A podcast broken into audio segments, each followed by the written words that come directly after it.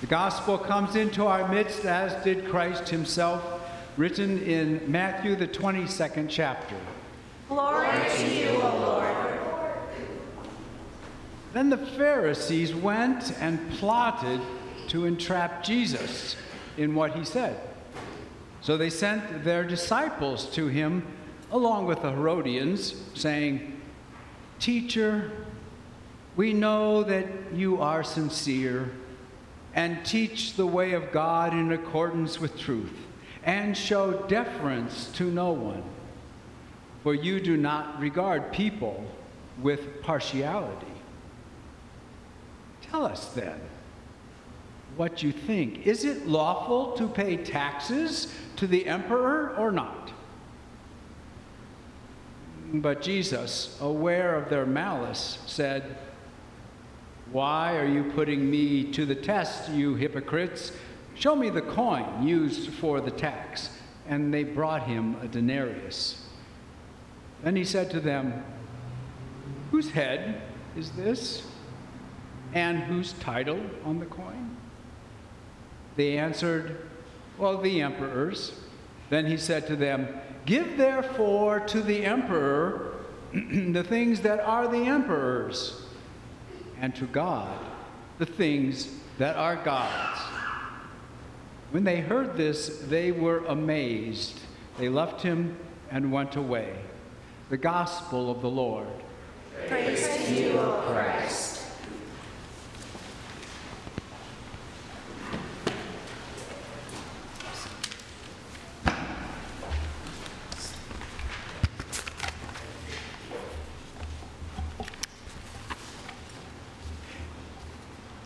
In the words of the epistle to the Thessalonians, Dear Church of St. Paul, in God the Father and our Lord Jesus Christ, grace and peace to you. Amen. And what a blessing I feel to be here with you, honored to bring the proclamation, and just delighted to be with all of you, many of whom I know, some who I do not. Besides my gratitude for this opportunity, I'm also very grateful to your leadership who's done the sessions on civic life and faith. It's a really important contribution for those who are here, but also in the feedback that we receive from across the church on the study regarding civic life and faith. It helps our task force, and we'll talk a little bit more about that in a moment. A pastor that I know tells the humorous story about a confirmand who came to the dinner table and said, quite seriously, Mom, Dad, we are talking about the U.S. government at school. And I think I'm going to take you to court for denying me my rights. What are you talking about? said the mother, flabbergasted.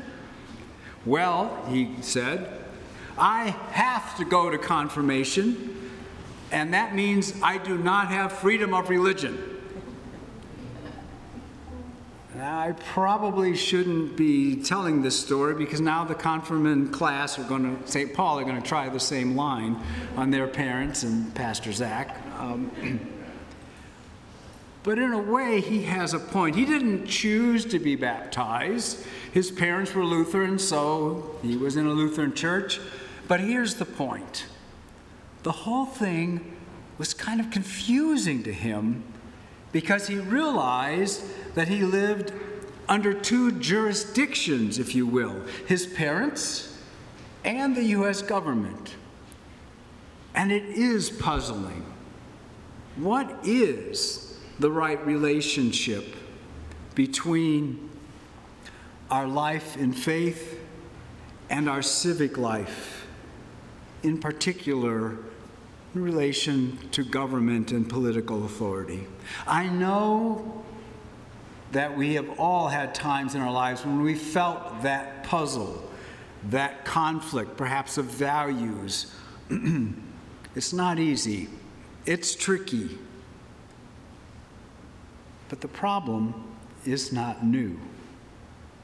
The Jewish people of Jesus' day also had a double citizenship. They were under the thumb of the Roman Empire, which meant they were supposed to worship the emperor as a god, and yet they had loyalties to their God, who insisted that he was the only king, and that prevented them from worshiping the emperor. So, on the one hand, they owed allegiance to the emperor, and on the other, allegiance to God. That meant for them a real test. For paying taxes to Rome was considered a blasphemous act. Paying the tax meant that the person recognized the Roman emperor as a king and as a god. But on the other side, the situation was that the Jews were, in fact, under the Roman rule. They were dominated. And like it or not, Caesar was their worldly ruler. Like it or not, Caesar's likeness was on that coin. like it or not, it bore the emperor's image. It belonged to the emperor. So you see, the Jews were also under this sense of two citizenships, and both were in conflict. It was puzzling. Now, Jesus' enemies tried to use this very real conflict to get Jesus. They challenged him to give an answer that they thought might be his demise. If Jesus said, Don't pay the tax, the Romans would lock him up for treason. And if he said, Do pay the tax, the Jews could declare blasphemy and discredit him as denying God. Now, as we know, Jesus said neither, and yet, strangely, he said both. He said, Give to Caesar that which is Caesar's, and to God that which is God's. And the scriptures say that those who heard his answer were amazed because, and it is amazing, because Jesus is really kind of saying, we do have a double citizenship. Jesus is clear, there's an atten- uh, a tension there but it is possible. It's real.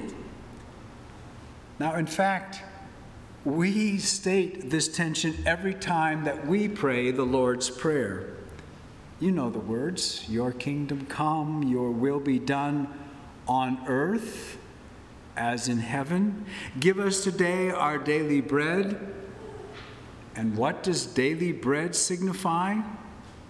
Martin Luther writes in the Catechism that daily bread means everything included in the necessities and nourishment for our lives, such as, and I quote, food, drink, upright and faithful rulers, good government, good friends. Daily bread includes rulers and good government. They are part of God's work. Now, we, we often tend to think that God's work happens only in the church or in activities through the church. But that is not how we as Lutherans understand what the scriptures say. The passage from Isaiah today is, in fact, a stunning example of that. The Bible points to Cyrus the Great, roughly 2,800 years ago as one of God's channels of work to steer historical events. Now, if your ancient history is a little rusty, I will remind you that Cyrus founded the incredible Persian Empire that lasted for hundreds of years and spread from the Mediterranean nearly to India, from the Balkans to Africa. So it's talking about a big deal. But it's really hard to kind of get a hold of the meaning of such a story from 2,800 years ago. So let me explain it to you with contemporary figures. Okay? Imagine that there was no United States, that each state was like its own country.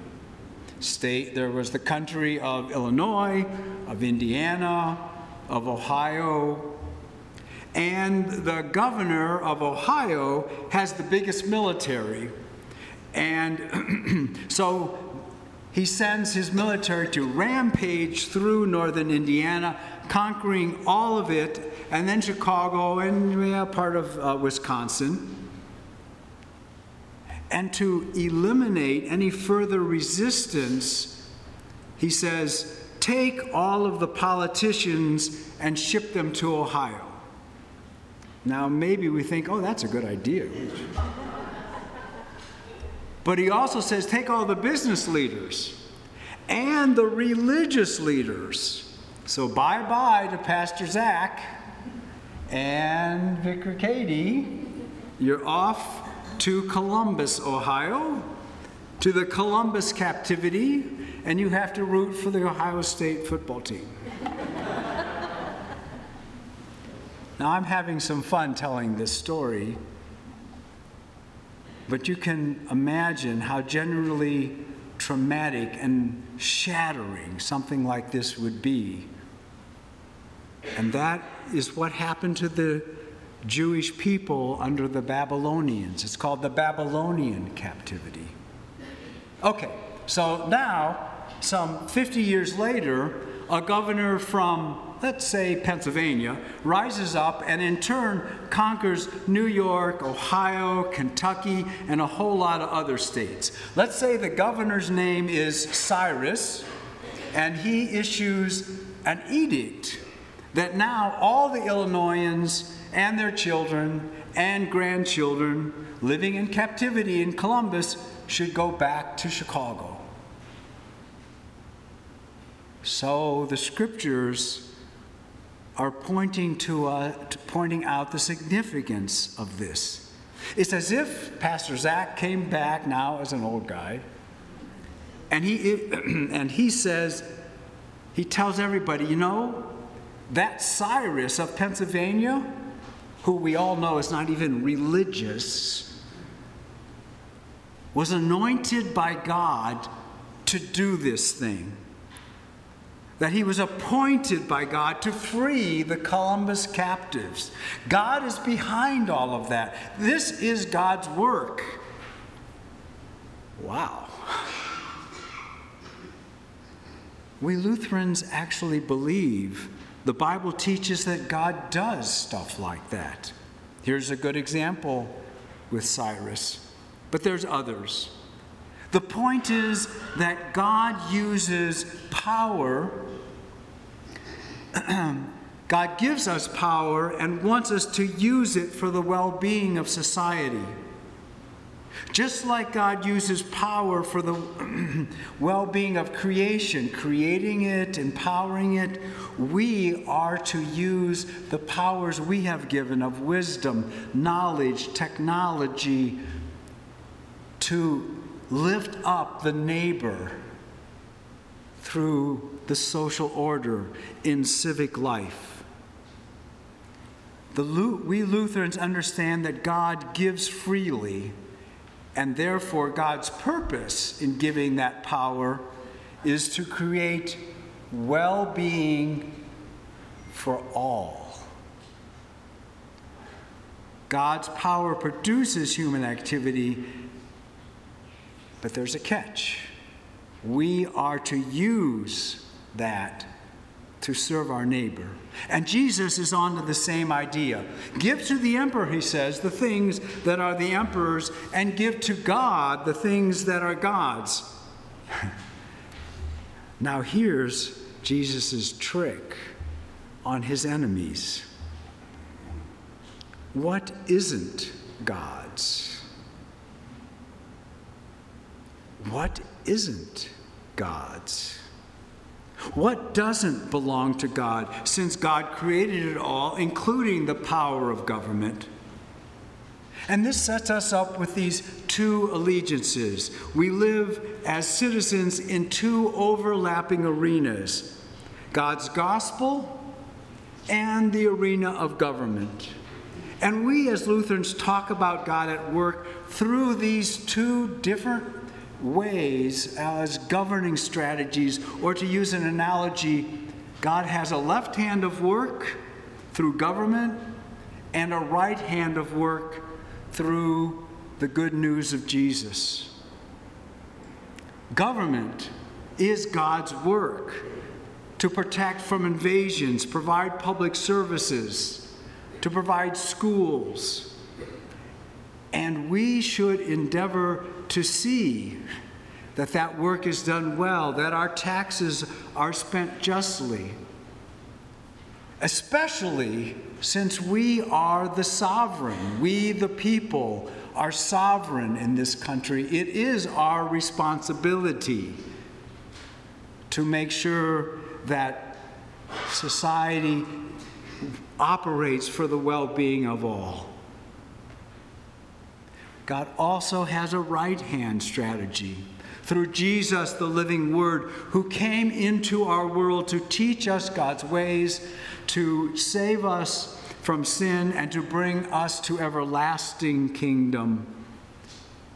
Because of that, and much, much more, we are obliged to God. And God says, My work is to send you into the world. What happens in the world through God's left hand is just as much God's work and just as much our callings, even if it's different than God's work through the right hand and God's call to be gathered into liturgy, to be centered in the gospel. So, yes, we live in very different overlapping arenas, but they all belong to God. And we know, we feel it, how that left hand work is really messy. We are rightly troubled, and most of us are weary of this political climate. But as Christians, God calls us to join in God's work towards the well being that God brings through the left hand. The study that has been looked at is there because the ELCA, our national church, said we need to think about civic participation and the right relationship between people, institutions of faith, and political authority. In that study, a very clear message is that faithful disciples of Jesus believe that God is at work, though hidden and often mysterious to us, through government, through good government, and that Christians are called to, to engage in energetic civic participation as one of the responses to God's love that we know. It's this biblical insistence that God calls God's people to be active citizens with the purpose to ensure that everyone benefits from the good of government. Not necessarily comfortable But we, as God's forgiven ones, have been called to this double citizenship. These choices that we have to make can be difficult, but we are also promised that the Holy Spirit is at work in this world to empower us, to keep us going. We can find hope in the knowledge that God wants us to live both in this world and in the kingdom of God that lasts forever. God will not abandon us in our decision making as we give a limited allegiance to holding government accountable. God will empower our ultimate allegiance to the one who works salvation through the gospel in our lives and is also at work for good government through us, good citizens. And may the peace of Christ that passes all understanding bless you and keep you in this work. Amen.